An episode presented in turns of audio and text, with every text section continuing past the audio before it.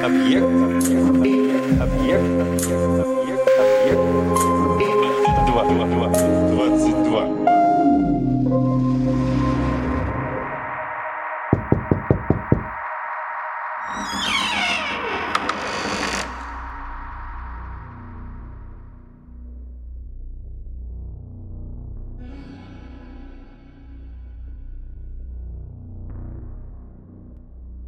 Во имя Вышнего Бога, Царя Царей, я, Карл Император, щедрой милостью Божию король германский, римский патриций и император Франков, в священную ночь на воскресенье по свершении всеночного богослужения, удалившись, чтобы прилечь для отдыха и собираясь погрузиться в спокойствие сна, услышал донесшийся до меня голос, грозно ко мне взывающий.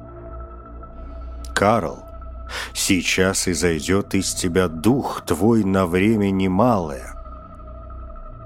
И немедленно был восхищен дух мой.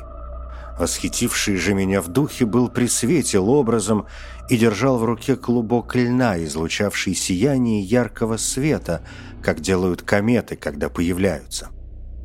И начал он разматывать его и сказал мне, «Возьми нить сверкающего клубка и узлами крепко привяжи к большому пальцу правой твоей руки, ибо за эту нить будешь ты проведен по лабиринту адских мук». И, сказав сие, пошел впереди меня, быстро разворачивая нитку светоносного клубка и повел меня в долины глубочайшие и огненные, полные колодцев, в которых кипели смола, сера, олово, воск и жир. Там нашел я священнослужителей отца моего и дядьев. Когда я в страхе спросил их, почему терпят они столь тяжкие мучения, они отвечали мне, «Мы были епископами отца твоего и дядьев твоих, и в то время, как должны были проповедовать им, и побуждать их самих и их народы к миру и согласию, мы сеяли раздоры и были подстрекателями ко злу. И за это горим мы теперь в терзаниях Тартара. Мы и все прочие охотники до смертоубийства и грабежей. Сюда же попадут и твои епископы и приближенные, ибо и они охотно, подобно нам, поступают. А пока я внимал этому и трепетал, вдруг прилетели причерные демоны и раскаленными крючьями старались зацепить нить клубка, которую я держал в руке, и притянуть к себе. Но ослепленные сверкающими лучами клубка не могли захватить нити. Тогда, забежав сзади, хотели они захватить меня и ввергнуть вон и серные колодцы. Но мой руководитель, державший клубок, дважды обернул вокруг плеч моих нить клубка и с силою потащил за собою. Так поднялись мы на высочайшие горы огненные, из коих вытекали озера и реки горящие, и всевозможные металлы кипящие, где нашел я бесчисленные души людей и князей отца моего и братьев моих, каковые были опущены туда, иные до волос, иные до подбородка, иные до пупа. И возопили они ко мне, рыдая. Пока мы были живы, любили мы вместе с тобою и отцом твоим, и дядьями, и братьями твоими затевать сражения и убийства, и грабежи ради мирской корысти. Поэтому мы претерпеваем пытки в этих кипящих реках и разнородных металлах.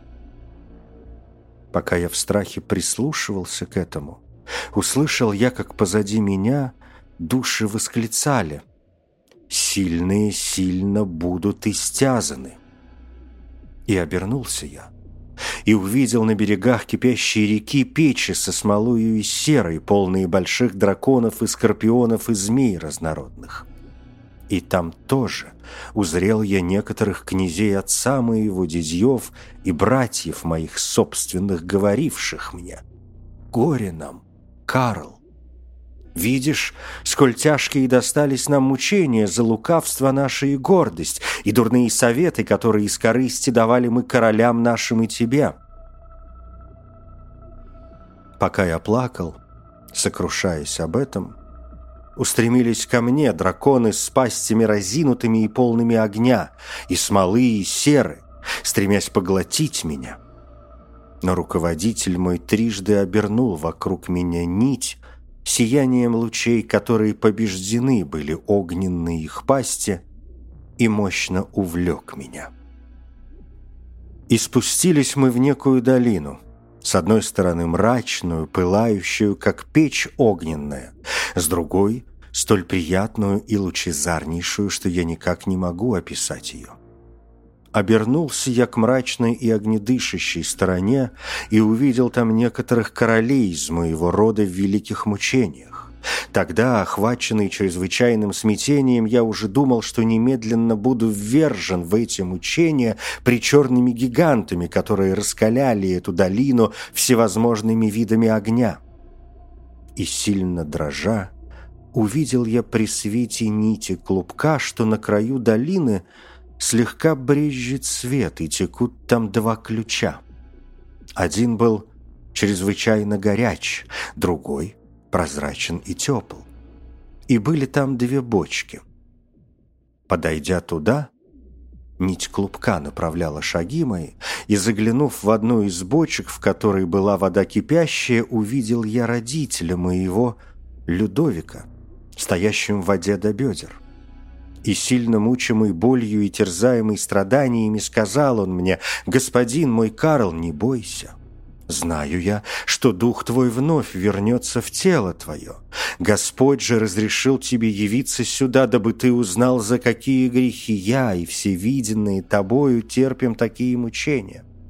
Один день я купаюсь в этой кипящей бочке, а на следующий перемещаюсь в другую бочку, полную воды приятнейшей. Совершается же сие по молитвам святого Петра – и святого Ремигия, отчинами коих доселе управляет королевский наш род. Но если ты вовремя поможешь мне, ты и все верные мне епископы, и все чины церковные молебными, псалмопением, бдениями, милостыней, то вскоре я буду освобожден из этой бочки с кипящей водой.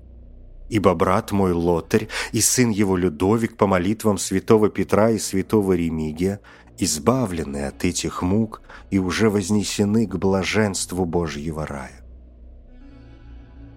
И еще сказал он мне, взгляни налево. И, взглянув, увидел я там две высочайшие кипящие бочки.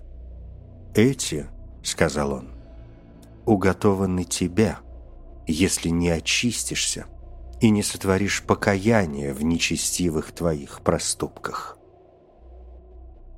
И испугался я сильно. Спутник же мой, видя, что душа моя пребывает в таком страхе, сказал мне «Следуй за мной направо, в пышнейшую долину райскую». И когда мы пришли, узрел я дядю моего лотаря, сидящего в величайшей славе среди пресветлых королей на камне топази дивной величины, увенчанного драгоценную диадемою а подле него сына его Людовика, тоже увенчанного. Увидя меня, он велел мне подойти ближе и сказал милостивым голосом, «Карл, третий мой наследник на императорстве римском, подойди ко мне. Знаю я, что ты прошел через место наказаний, где находится твой отец, а мой брат, помещенный в купальне, ему предназначенное но по милости Божией он вскоре избавится от этих мук, как избавлены мы по заслугам святого Петра и молитвам святого Ремигия, коим Бог дал великий апостолат над королями и над племенами франков. Если бы апостолат этот при всех преступлениях нашего потомства не поддерживал бы его и не помогал ему, то уже не было бы рода нашего ни на царстве, ни на королевстве. Итак, знай, что скоро будет вырвана императорская власть из руки твоей, и после этого очень недолго ты проживешь. Тогда, обратясь ко мне, сказал мне Людовик, империю коей ты владел до ныне, по законному престолонаследию должен принять Людовик, сын дочери моей. И увидел я, что явился передо мною некий младенчик. Тогда, взглянув на него, лотарь, прадед его, сказал мне, «Таким представляется мне это дитя, как то, которое поставил Господь посреди учеников, говоря, таковых есть Царствие Небесное. Говорю вам, что ангелы их на небесах всегда видят лицо Отца Моего Небесного. Ты же отдай ему императорскую власть вместе с нитью клубка, которую ты держишь в руке. И, отвязав нить от большого пальца десницы моей, вручил я ему всю имперскую монархию вместе с этой нитью – и тотчас же весь сияющий клубок свернулся на его руке, подобный сиянию солнца. А после этого чудесного явления вернулся дух мой в тело мое, весьма утомленный и испуганный. Посему да будет ведомо всем, желающим и нежелающим, что согласно предопределению Божию возвратится в руку его вся Римская империя.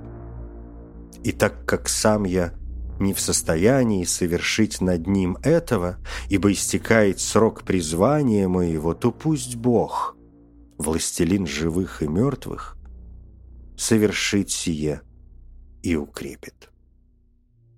Царствие же его вечное и бесконечное, да пребудет беспредельно во веки веков.